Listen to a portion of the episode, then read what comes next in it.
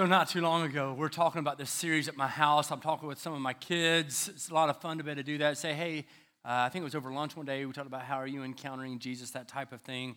Another conversation I'm having with some of the kids, and um, I was like, man, I, I remember first time I met you. Kind of, you know, you're there at the hospital, your kid's born. Maybe you've been there before. You're like, oh, wow.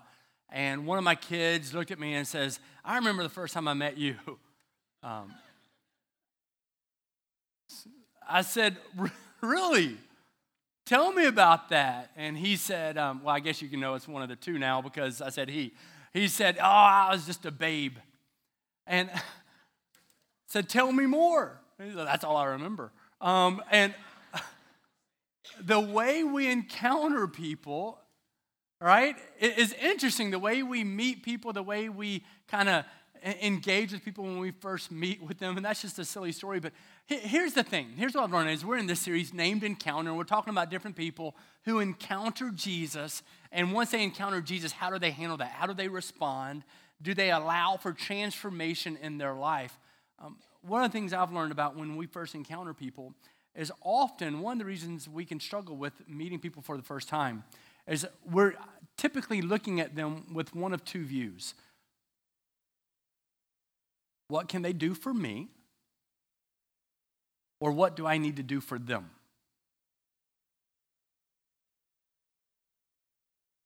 Rather than, how can I show them Jesus? Right? Even our job may force us to kind of, when we encounter someone, we may go, hey, wait a second here. Um, um, I'm here to meet their needs. And so all of a sudden things change in terms of that first interaction that we may have with someone. Maybe you meet someone and you think they can give you a job, and so you treat them very different than the person that you met at the grocery store and how you interact with them because you don't think they have anything to offer you. The way we encounter people, it does matter. The expectation we have in that encounter, in that interaction, it matters.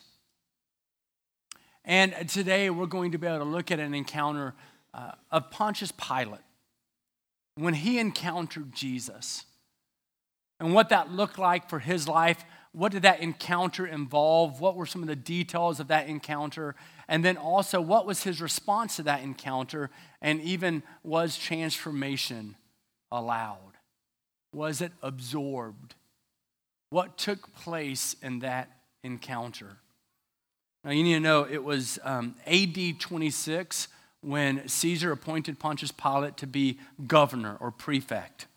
So this is AD 26. All of a sudden, um, here comes Pontius Pilate. He's coming in as governor or prefect. And here's an individual who really, you're going to discover very quickly, was about making himself known. Uh, he had already had previously some tension there with Rome. But here he comes as a Roman prefect, and that means that he had um, both military but also um, judicial responsibility for that area. He, re- he needed to make sure that thing, things stay calm, that things were going in the right direction. Uh, even in the collecting of taxes, he had that responsibility to make sure that all those things were being done well. Why? Because Rome wanted their money. And so, you know, money speaks, is what they say. And so, as long as all that is going well in terms of the collection of the taxes, all of the different things related to the military, judicial responsibilities, that means Rome would be happy as well. Now, we do also know that Pilate would have been in Jerusalem because it was Passover, it was a festival. And he would only be staying there in Jerusalem during this time of the period. That was kind of like his summer home. Maybe that's one way you want, to, you want to think about it. He would have gone for the big activities, for the big festivities and the festivals that would have been happening throughout the year. And so he's there. Um, I want to show you a picture of what would have been his, in terms of Michigan, this was his cottage. Um, and I don't, any of you have a cottage that looks like that? Massive. Think Herod the Great. He's the one who constructed all of this. And so now he's staying there. Um, and he is there for Passover for this festival that's taken place. It's, it's important for us to recognize why he's really there once again. It's important to recognize he's there to make sure things are going in the direction that Rome wants to see them move in. And yet, then what's taking place is all of a sudden he gets pulled in into the middle of this conundrum, this, this major religious um, obstacle and some hostility that's been taking place. Matthew chapter 27. Can I invite you to turn to Matthew chapter 27? Uh, you need to know, I'm going to be jumping around to the other Gospels as well. You have four Gospels Matthew, Mark, Luke, and John. I'm going to be diving into all of those, but I'm going to ask that you go to Matthew chapter 27 and just stay there in your Bible. Um, first uh, book of the New Testament, Old Testament, New Testament. We know there's a 400 year period between the two, and then you have the Gospels coming of Jesus Christ, and uh, it really starts with the telling of his birth and everything else and the genealogy that took place. Matthew chapter 27. I want to read just the first couple of verses for you to help set the scene of what's taking place with Pilate. Matthew chapter 27, verse 1 and 2, and it says, When morning came, all the chief priests and the elders of the people took counsel against Jesus to put him to death. And they bound him and led him away and delivered him over to Pilate, the governor. All right, let me paint the scene, all right? It's Friday morning, it's first day of Passover. Passover would have begun the night before at sunset. That night before, Jesus was having dinner with his disciples. We know about that, having that Last Supper. They then go to the Mount of Olives or Gethsemane. They go there to pray and to be with one another. And then that's when one of his disciples betrays him. That disciple is who? Judas. So Judas betrays Jesus, hands him over, and you know that the religious leaders, they've been waiting for this. They paid Judas to do it, and now they're plotting and they're preparing to get rid of Jesus. And so early the next morning, you've got people like Caiaphas who are involved, and they take him before Pilate early in the morning to make sure that they can press charges against him and to get rid of Jesus. So there's a little bit of the context here and what's unfolding and what's happening before us. And they're doing this all in the middle of the night, early in the morning, because they want Jesus gone. They, they want him out of the picture. Now, it's also interesting to recognize they do it early in the morning. Why are they doing it so early in the morning? It's the first day of Passover. You remember Passover, you've got a place, a city that would have been four times the normal population at least. So you've got people all over the place. Why not wait till later in the day? It's also first day of Passover, meaning that the night before sunset, when it would all begin, um, you've got wine involved. You don't have anybody, let's just put it like this nobody's waking up bright and early going, woo, let's go. They're taking their time. That would have been the general population. Also, the majority of the population would have been peasants, would have been people who uh, probably 85, 90%. These are people who would have loved Jesus. They saw him moving amongst the people and they saw him performing miracles and miraculous things all the time. And yet, these people are probably most of them still asleep because the religious leaders are the one who are at play right now. And so they bring Jesus before Pilate early in the morning. It tells us in verse 11 through 14, Matthew chapter 27. You jump down a little bit. I read the first couple verses. Now, if you jump down, it says, So Jesus stood before the governor. This is Pilate, right? And so here's the governor, and he, the governor asked him, Are you the king of the Jews? And Jesus said, You've said so. But when he was accused by the chief priests and the elders, he gave no answer. And so then Pilate said to him, Do you not hear how many things they testify against you? But he gave him no answer, not even to a single charge, so that the governor was greatly amazed. So here's Pilate. He goes out early in the day into a courtyard to meet them with Jesus. He, he asks the question, What charges do you bring against this man? What accusation do you bring against him? Now, one of the things they wanted to speak about was blasphemy. They wanted to be able to come up with something that would really kind of get them stirred up.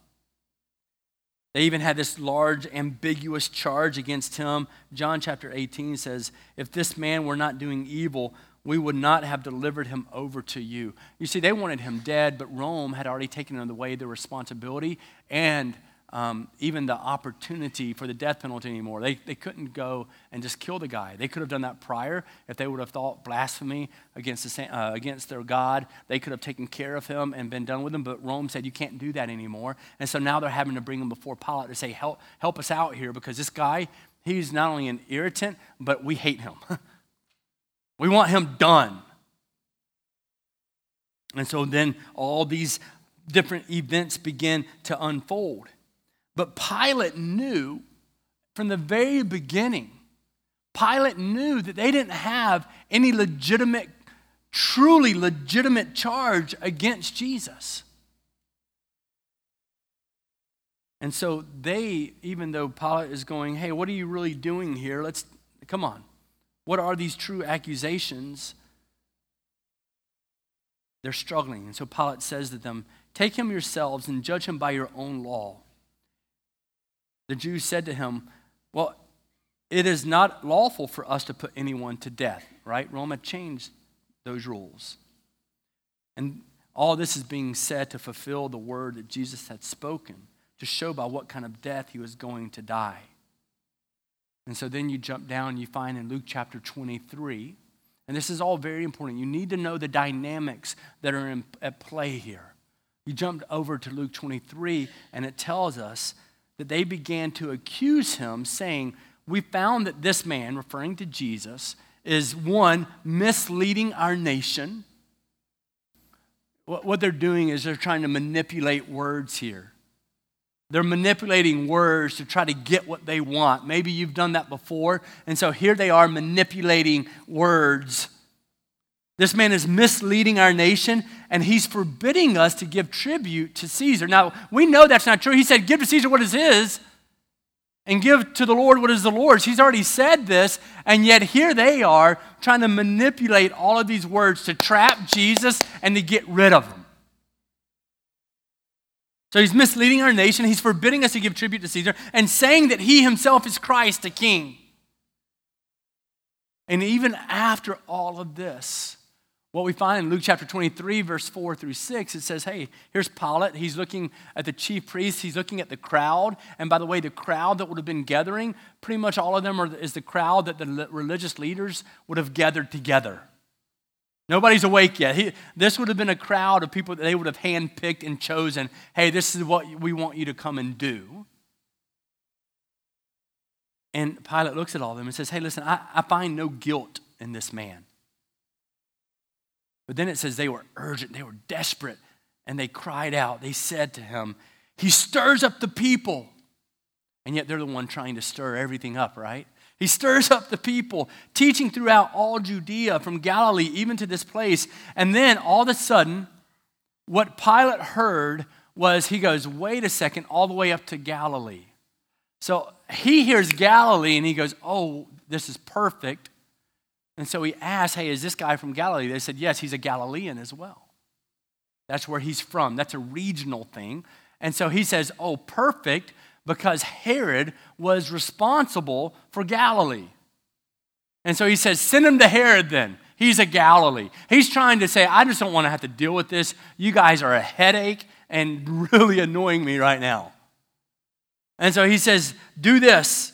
He learned that he belonged to Herod's jurisdiction, and so he sent him over to Herod, who was himself in Jerusalem at that time. He would have been there for the same reason because it was time of the festival with Passover, and so they're both there, probably they're saying in the same temple. And he's like, "Send him to Herod. He's in his jurisdiction. He's from Galilee." Here, there's a map to help you understand what's really unfolding here. You can see the difference between the two. Galilee is way up there. Um, Herod is ruling that area. You see Jerusalem, and it's in Judea. And so this was broken up according to regions, and so that you knew who was responsible for what. And so then what you find is Pilate is saying, hey, if he's from Galilee, I can, I can get rid of this bother. So he sends him to Herod. He says, Do this, please. Now, all of this starts to play into how Pilate began to respond to who Jesus was. It tells us in Matthew 27 15 and following. It says, Now at the feast, the governor was accustomed to release for the crowd any one person whom they wanted. What they would do is they would try to appease the crowd and make them happy, and they would release someone. And so here you find Pilate. He, he, he brings out somebody who is a known person who was a murderer. He would have been that, that guy, that criminal that everybody knew about because he was so bad. He didn't pull out, a, let me put it like that, he didn't pull out a no namer that nobody's heard of before.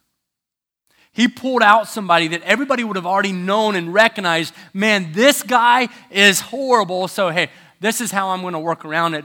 Um, this is what's going to take place.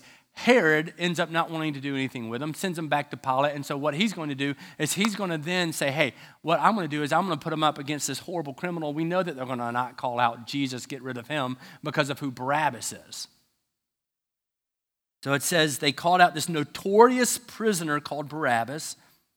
And when they had gathered, Pilate said to them, Who do you want me to release for you, Barabbas or Jesus, who is called Christ? And right there, I think, I truly believe, Pilate's thinking he's about to hear Barabbas. Get rid of him. Jesus, free him. Why? Because he also recognized that it tells us that he knew that they were bringing Jesus in front of him really is about jealousy, it was about envy. Scripture tells us that. In Matthew chapter 27, it tells us that he recognized that very thing. It says he knew that it was out of envy that they had delivered him up, meaning Jesus up. And so he's going, hey, if you, if you compare him with Barabbas, you know that they're going to choose Barabbas to get rid of him. Also, he's wanting, he's seeing this as a way out because at the same time, his wife sends word to him, says, have nothing to do with that righteous man. Oh, the power of a wife. It Says, have nothing to do with that righteous man, for I have suffered much because of him today in a dream. And so here you have the chief priests. This is verse 20 of Matthew chapter 27. You have the chief priests, you have the elders. They're being persuaded by, the, uh, right? What they're doing, they're persuading the crowd to ask for Barabbas and to destroy Jesus. They're being manipulated, they're being easily swayed. Who's, who's manipulating? Is anybody manipulating you in terms of what you should really believe about God? Eh, are, are there people in your life that you've given authority to? And here's the question Are they pushing you toward Jesus or are they persuading you to step further away from Jesus and to take a step back? Here's the crowd. They're being persuaded and manipulated by the leaders to say, hey, this is what you have to do. We want you to step away from this guy. It, I think it blew Pilate away. I think it at least pushed him back a little bit because in verse 21, the governor, it says, the governor, Pilate, again said to them, after they're saying, destroy Jesus, release Barabbas, he has to ask again. Uh, why? Because I think it caught him off guard. It says, again, he said to them, Which of the two do you want me to release for you? And they said, Barabbas. Pilate said to them, Then what shall I do with Jesus who is called Christ? Now remember, the people are being persuaded by the religious leaders. The crowd has already been manipulated. And they all said, Let him be crucified.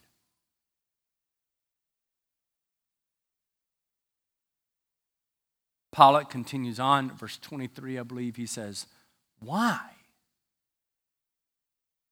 What evil has he done? Why? He asked twice, Who do you want me to release? And then he says, What do you want me to do with this guy? And they say, Crucify him. And he says, Why? What evil has he done? But they shouted all the more because they are being persuaded by the people around them. They, they called out even more, Crucify him. Let him be crucified. Who are you being persuaded by? And are they pushing you toward or away from Jesus?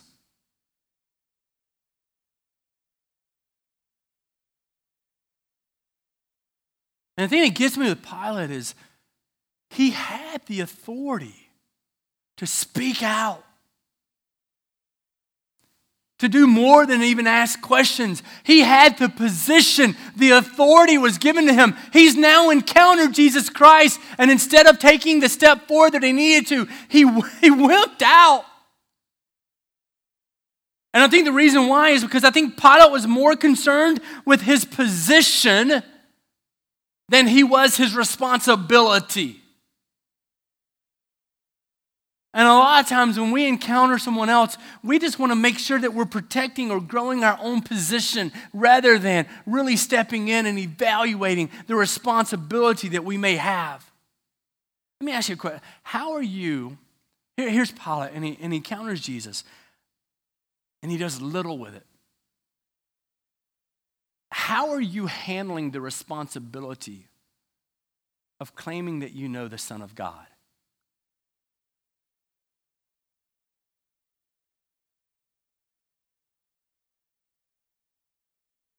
How are you handling the responsibility of knowing that you've encountered Jesus? Right now, you can say, Well, you don't understand, Pastor. I'm not even a believer. I'm here because somebody made me come. I lost a bet. Well, I'm here to tell you right now there's responsibility. I'm telling you, even if you've never been here before and you don't believe in Jesus, I'm telling you right now, there is a God, and He gave His only Son, Jesus Christ, to die for you so that anyone who professes faith in Him would have eternal life. You can't earn your way into heaven. It's only through faith in who He is. But once you say yes to Him, what you're saying is, okay, I know that His ways and thoughts are greater than my own. And so you surrender to Him, and He is your God, and He is your King, and He is your Lord. And now you are to serve Him forever. And so even if you say you don't believe that, what I'm here to tell you, you now have the responsibility of knowing that you've heard truth, because He says in John 8, chapter, uh, John chapter 8, He's the light of the world. John chapter 14, he says, I am the way and the truth and the life. No one comes to the Father except through me. You now have the responsibility of evaluating what you're going to do with hearing what we claim as truth. There's a responsibility that comes with that. How are you handling the responsibility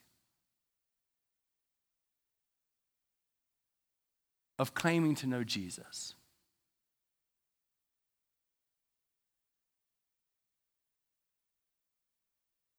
Pilate calls out, Oh, what evil has this guy done? But the chief priests, the scribes, they just kept accusing him.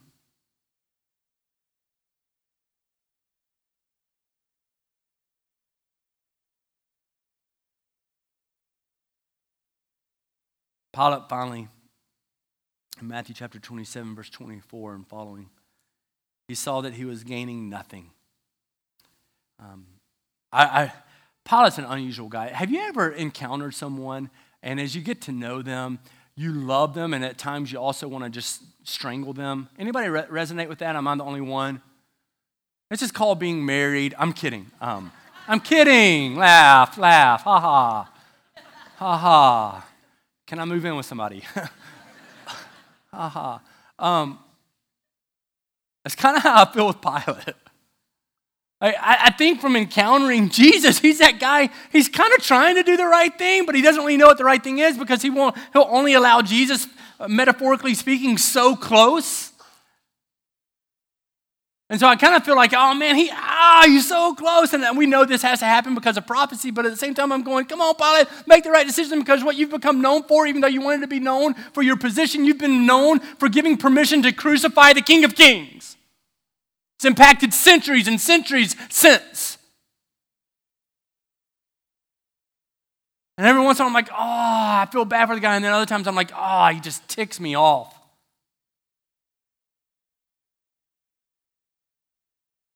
So finally, what we find is we see here's Pilate. He sees he's not going to gain anything. And so then rather than, rather than a riot beginning, because you know that as the people continue to wake up, remember, 90% of these people probably would have been chanting, Give us Jesus. We want him set free. We love him. Look at what he's been doing, okay? And so, as all these people are starting to wake up, they're coming to play a role here. He's probably seeing a lot of this take place, and he's like, Man, I don't want to riot. I know what my responsibilities are. And so, he literally, think about this, he took water he pours it on his hands. It says he washed his hands before the people, before the crowd, and he says to them, I am innocent of this man's blood. See to it yourself.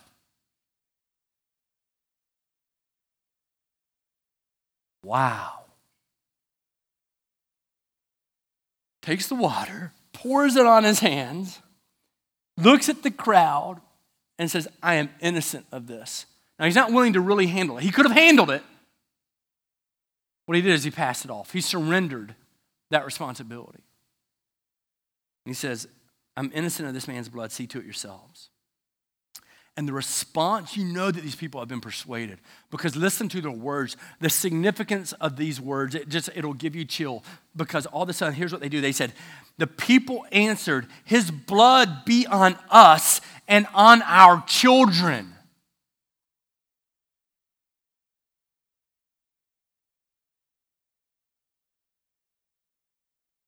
So then he released for them Barabbas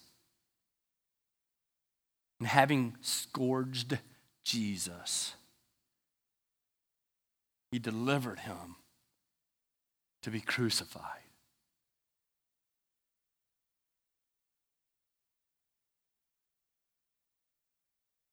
Why didn't Pilate step up to the plate? And I think one of the reasons why is he allowed his selfish ambition get in the way of releasing a selfless life in Jesus Christ.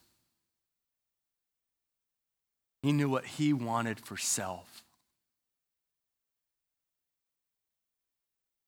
Friends, you need to know that stepping away from responsibility it doesn't remove us from accountability. We need to know that.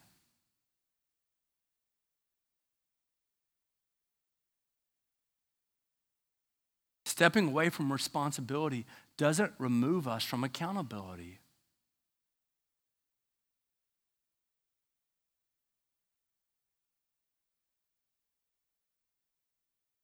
Here's a guy who simply, I think, never found his way. He even tells us in Luke 23 I don't find this man guilty of any of your charges. And he still couldn't move forward. In Luke 23, verse 16, he follows that up just three verses later by saying, I find no guilt in him. So why? He encountered the Son of God. Why was his response so wrong? I think another reason is because he didn't want to have to deal with it. I think fear plays a role, and also it was inconvenient for him. A lot of us struggle in how we're going to respond to our encounter with Jesus because you know what Jesus does? When you surrender to God, when you surrender to Christ, then all of a sudden your life is supposed to be about what His plans are for your life. And you know what that's called for many of us? It's called inconvenient. because you know what we're really good at, especially as Westerners? We're really good at making plans not just for today, but for tomorrow and next week and next year. And I've got a five year plan to be able to put in this position, and then at this time, and then I'm going to retire at this age, and I'm going to do this, and I'm going to do this. And then all of a sudden, you recognize who Jesus truly is in your life, and you go, God, I'm going to give you everything. And then God says, Oh, great, I know better than you do. I'm going to change it all up. And we go, Oh, never mind. Now, you just got carried away. I like the whole salvation piece, but about you having control of everything, I have my own agenda. I know what it is to increase my own authority, my own position. And if you're not doing that, I don't know if I'm bought in yet.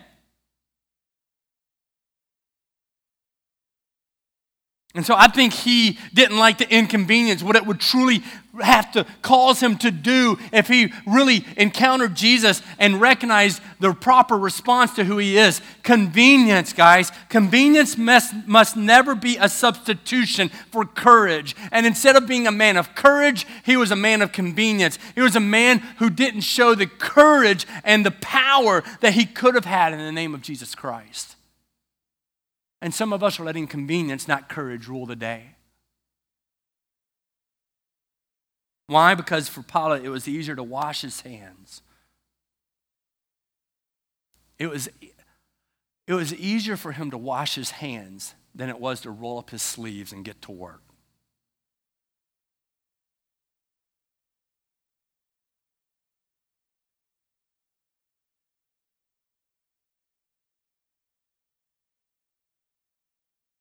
And they just kept shouting, Crucify him, crucify him.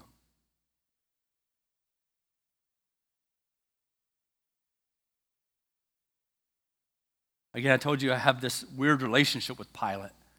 Um, sometimes I'm like, oh, come on. And, and then he just disappoints. One of the things that he did was he just tolerated what was happening around him. Maybe you've heard that saying before. What one generation tolerates, the next generation accepts. It's very true. What one generation tolerates, what you're willing to tolerate, you need to know that the next generation accepts. I would then argue that what one generation accepts, the next generation actually embraces. Everything is no more than two generations away. Everything.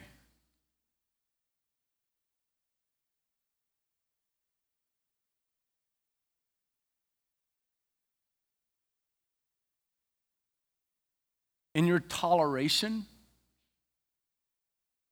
what are you teaching your children to accept?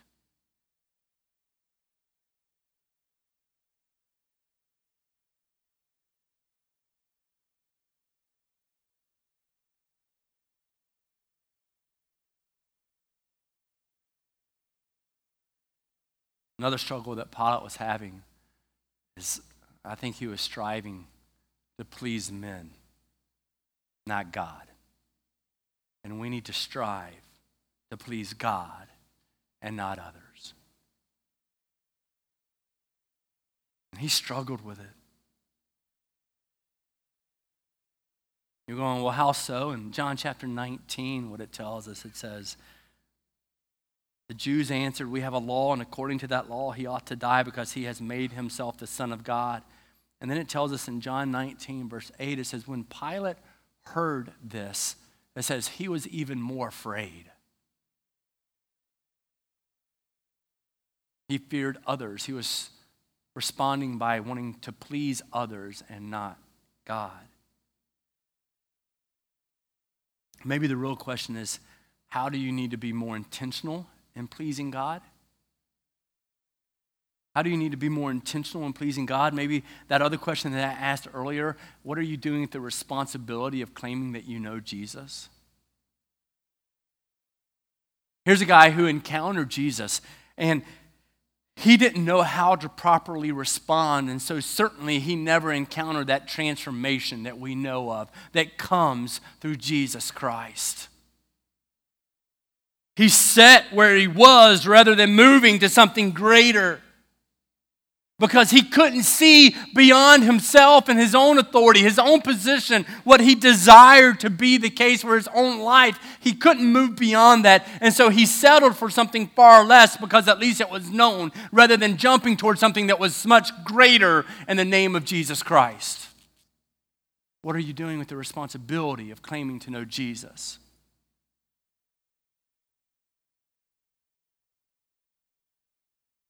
And see, here he is. It's, it's remarkable to think about because here he is, and it's this amazing opportunity that he had in front of all of these people